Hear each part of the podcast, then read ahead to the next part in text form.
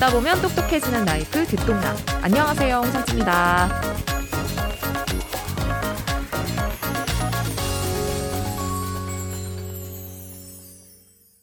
지금은 이제 여러 기회가 닿아서 서울에서 생활하고 있지만, 뭐, 저도 대학 다닐 때부터, 그리고 직장 구하고 나서도 한동안 만원 지하철, 뭐, 버스 갈아타면서 매일 수도권에서 서울로 오간 게 한 10년쯤 됐었던 것 같아요. 운 좋게 본가가 수도권이다 보니까 집세는 아꼈지만, 왕복 2시간 반에서 3시간 정도의 거리를 매일매일 왔다 갔다 했던 거죠. 정시 퇴근한 날에도 집에 오면 저녁 시간 훌쩍 지나 있고 지인들과 약속 잡을 때도 무조건 서울, 서울, 서울. 택시 타면 3만 원이 넘는 거리라서 막차 놓치면 절대 안 됐거든요.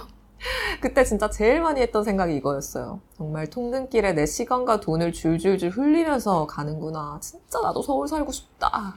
얼마 전에 여당인 국민의힘이 총선을 앞두고 경기도 김포시를 서울로 편입하는 걸 당론으로 추진하겠다고 밝히는 일이 있었죠. 근데 뭐 이런 구상이 처음 있는 일은 아니더라고요. 선거 때마다 대수도론, 광역 서울도, 뭐 이런 메가 서울 구상은 종종 나왔었습니다. 수도권 외 지방에서는 지방 소멸 이야기까지 나오는데 정치권이 민심을 사로잡을 공약으로 수도권 지역을 서울로 편입하겠다 뭐 이런 안을 내놓고 그 소식에 긍정으로든 부정으로든 이 수도권 민심과 막 그 향후 전망이 요동치는 걸 보면서 역시나 한국은 서울공화국이구나. 서울을 중심으로 모든 게 돌아가고 있구나. 뭐 이런 생각이 들더라고요. 그러면서 도대체 한국에서 이 서울은 어떤 의미인가 좀 다시 돌아보게 됐습니다.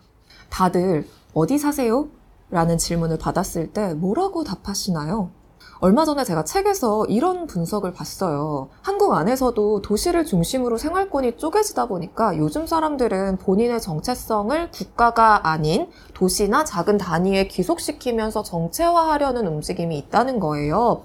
그래서 뭐 한국 사람보다는 나 서울 사람이에요, 부산 사람이에요, 인천 사람이에요 이런 정체성이 더 강하고 서울 안에서도 강남, 강북으로 나뉘고 분당 사는 사람들은 어디 사세요라는 질문에 성남이라고 절대 말하지 않는다. 판교 사는 사람도 분당 산다고 말하지 않고 경기도 성남시 분당구 판교동이지만요.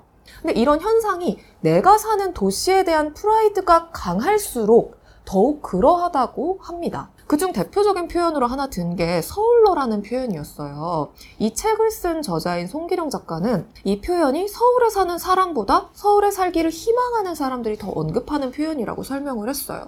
이들은 자신을 지방러라고 좀 자조적으로 말하면서 이 서울러를 좀 선망의 표현처럼 뭐 그렇게 사용한다라고 언급을 합니다. 생각해보니까 저도 온라인에서 좀 이렇게 스스로를 지방러라고 부르면서 모든 게 서울 중심인 한국 사회를 한탄하는 글들을 종종 봤던 것 같아요. 뭐 예를 들어서 공연 한번 좀 큰 공연 한번 보려면은 무조건 서울로 가야 되잖아요. 솔직히 한국은 서울로 KTX 타고 가서 숙박 비용까지 써야 하는 이런 뭐 지방러의 서름 같은 그런 글들을 좀 많이 봤던 것 같은데 이런 지역적인 것뿐만이 아니라 취직 준비를 할 때도 뭐 공부를 할 때도 다 서울로 왜냐면 서울에 가야지 훨씬 압도적으로 많은 경제적인 뭐 문화적인 교육적인 혜택과 기회가 있으니까요. 다들 그렇게 느끼시지 않나요? 실제로도 맞고요. 전국 대비 수도권 청년 취업 자 비중은 56.4%고 전국 총 자산에서 수도권 가구가 차지하는 비율은 62%. 매출액 상위 기업 가운데 서울에 위치한 곳이 절반 이상이고 대중교통을 타고 또는 걸어서 초등학교까지 가는 데 걸리는 시간이 서울은 5분이고 전남은 29분. 그리고 또 대중교통을 타고 또는 걸어서 쇼핑몰까지 가는 데 걸리는 시간이 서울은 11분, 충남은 57분.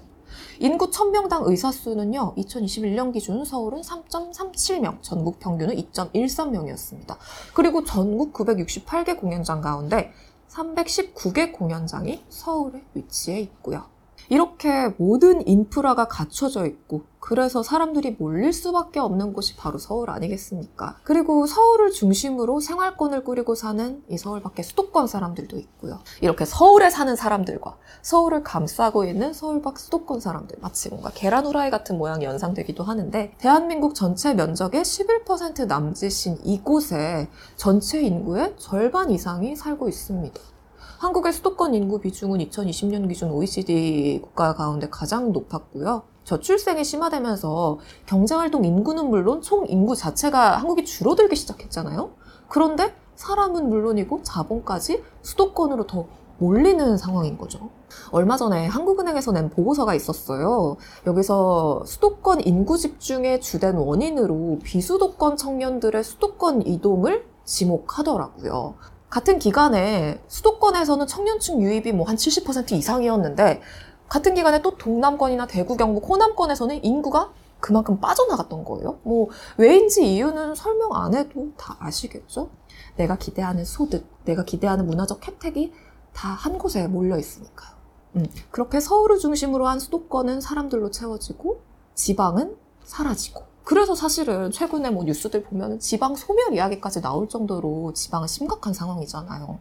이 이야기를 할 때 또 지방대 이야기를 안 할 수가 없는데 현재와 같은 저출생 국면이 이어지고 대학 입학 정원이 유지된다면 뭐 미래에는 한 2040년에는 절반 이상의 대학이 문을 닫을 것이라는 전망도 나오더라고요. 특히 지방대 상황이 심각하니까 벚꽃이 피는 순서대로 소멸된다는 지방대의 벚꽃 엔딩 시나리오가 맞아떨어질 것이라는 예측이 나오고 있습니다.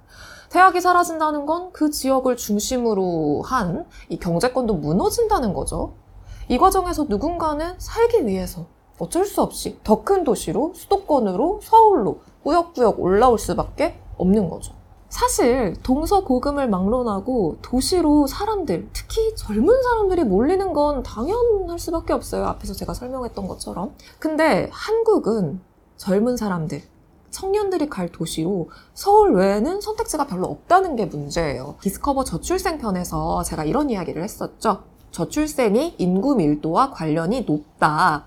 사람들이 수도권, 특히 서울로만 집중되는 현상이 초저출생 현상을 더 심각하게 만든다. 이런 이야기를 제가 했었는데, 인구정책 전문가 조영태 교수의 책 인구 미래 공존에는 이런 구절이 나옵니다.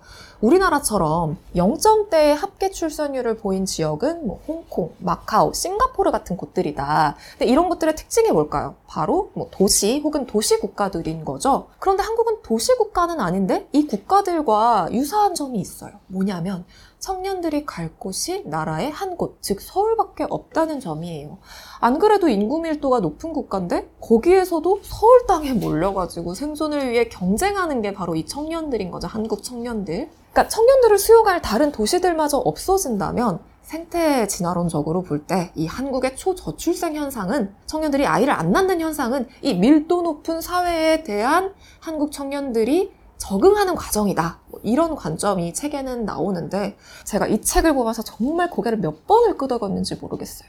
이 높아진 밀도를 어떻게 분산시킬 것인가에 대한 거는 정말 나라 차원의 중대한 과제가 된 거죠. 근데 또 지금 현재 우리나라에서는 이 메가 서울, 수도권을 서울로 편입한다, 뭐 이런 논의가 또 오가는 걸 보면 좀 아이러니하다라는 생각도 듭니다.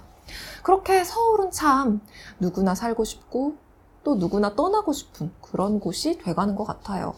제가 아이템을 준비하면서 발견한 흥미로운 책이 하나 있어요. 로컬 씨 어디에 사세요? 라는 책인데요. 이 책의 작가인 서진영 씨는 전국 곳곳을 다니면서 그 지역들을 기록하는 책들을 오래전부터 쭉 써왔어요. 근데 이번 책에는 이런 부제가 달려있더라고요. 나의 거주지 찾기 프로젝트 춘천편. 이 서울을 벗어나지 못했던 30대 여성 1인 가구인 작가가 한 지방도시, 그 중에서도 강원도 춘천에서 6개월간 살면서 경험한 것들을 기록한 책인데요. 잠깐 서진영 작가 연결해서 한 도시를 좀 더 살만한 도시로 만드는 디테일한 요소가 어떤 게 있는지 한번 물어볼까요? 안녕하세요. 저는 로컬 씨 어디 사세요를 쓴 서진영이라고 합니다. 한때는 정말 죽어도 서울에서 살겠다. 뭐 이렇게 생각한 적이 있어요. 그러니까 제가 실제로 딱 서울 시민이 되었을 때 그때 처음으로 그러니까 주민등록증에 서울 거주자라는 걸 찍혔지만 그날 되게 이거 맞나라는 생각을 하게 됐었어요. 그러니까 왜냐하면 그러니까 저는 어렸을 때부터 이사를 하면은 주변에 인사를 하고 떡을 돌리면서 뭐 이렇게 좀 이렇게 인사치를 해야 된다라고 하는 걸 보고 배우면서 자랐는데 제가 그날 굉장히 호기롭게 떡을 이렇게 딱 준비를 했는데도 실제 하나도 돌리지를 못했어요. 왜냐하면 아 여기에 여자 혼자 산다라는 것을 정보를 발신하는 게 네. 굉장히 두렵게 느껴지더라고요. 어? 이게 뭐지? 계속 이- 이렇게 살아야 되는 건가? 그러니까 주변을 의심하고 경계하고 또 이렇게 좀 불안해하면서 사는 게 맞는 건가? 라는 생각을 좀 하게 됐었던 것 같아요. 그럼에도 불구하고 왜 서울을 떠나지 못하느냐? 그 지점도 사실은 굉장히 명확한 것 같아요. 우리 다 경제 활동을 해야 되는데 직장 같은 경우가 대부분 이제 저도 이제 서울에서 학교를 다니고 서울에서 직장 생활을 시작했었기 때문에 어 다른 지역 가서 지금의 커리어를 유지할 수 있을까가 가장 큰 부분이기도 했고 그러면서 나는 왜 계속 어렸을 때부터 이 서울에서 살고 싶어 했을까? 라는 생각을 계속해서 하게 된 거죠. 음, 지역을 막 분산시켜야 한다, 로컬을 살려야 한다, 이런 이야기들은 또 되게 간간히 또 계속 쭉 나왔었고, 뭐, 논의가 아예 안 됐었던 건 아니란 말이죠.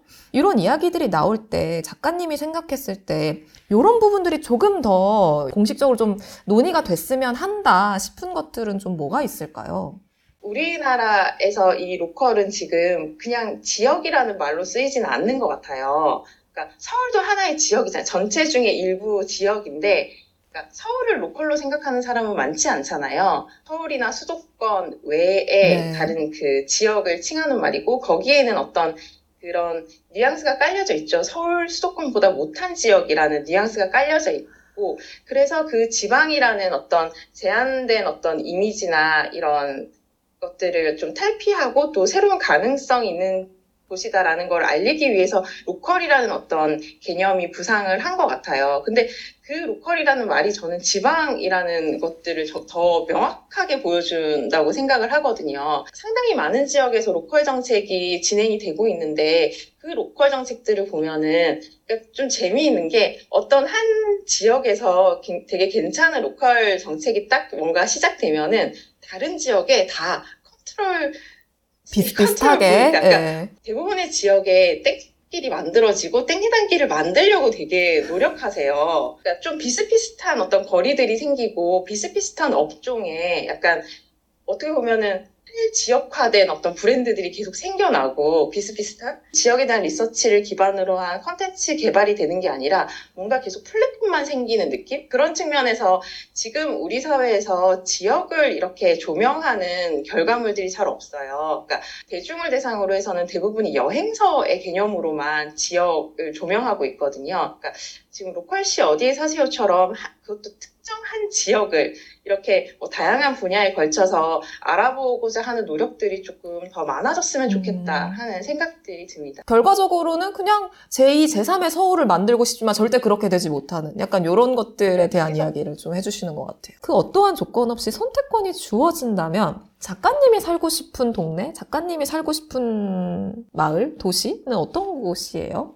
예전에는 그렇게 좀 약간 조건들을 막 나열해서 제가 맞는 지역이 어딘가 이렇게 좀 맞추려고 했다면 지금은 좀 달라진 것 같아요. 아, 기존의 제 중거 집단이 아니라 그냥 제 살아가는 이웃들과도 이렇게 사는 얘기하고 서로 도움을 주고받을 수 있는 어떤 환경이 없을까? 이런 고민들을 계속 하게 되는 것 같아요. 제가 지금 살고 있는 집이 지금 8년째 살고 있는데 사실 이 다가구 주택에서도 모르는 얼굴들이 많거든요. 뭐 학생들은 학교 집, 뭐 직장인들은 학교 직장, 아니면 그 나머지 시간에 어떤 자기 개인적인 어떤 여가 생활을 하는 것, 그러니까 지역 사회의 일원으로 살아가는 것이 어- 언젠가부터 좀 힘들어진 사회인 것 같아요. 음. 그러니까 그냥 정말로 이렇게 경제 주체가 되어서 거기와 딱 연결되는 그 부리 안에서 우리가 계속 맴도는 거 아닌가라는 생각이 드는데 좀 다른 기운들이 좀 많이 생겼으면 좋겠다 하는 생각이 듭니다.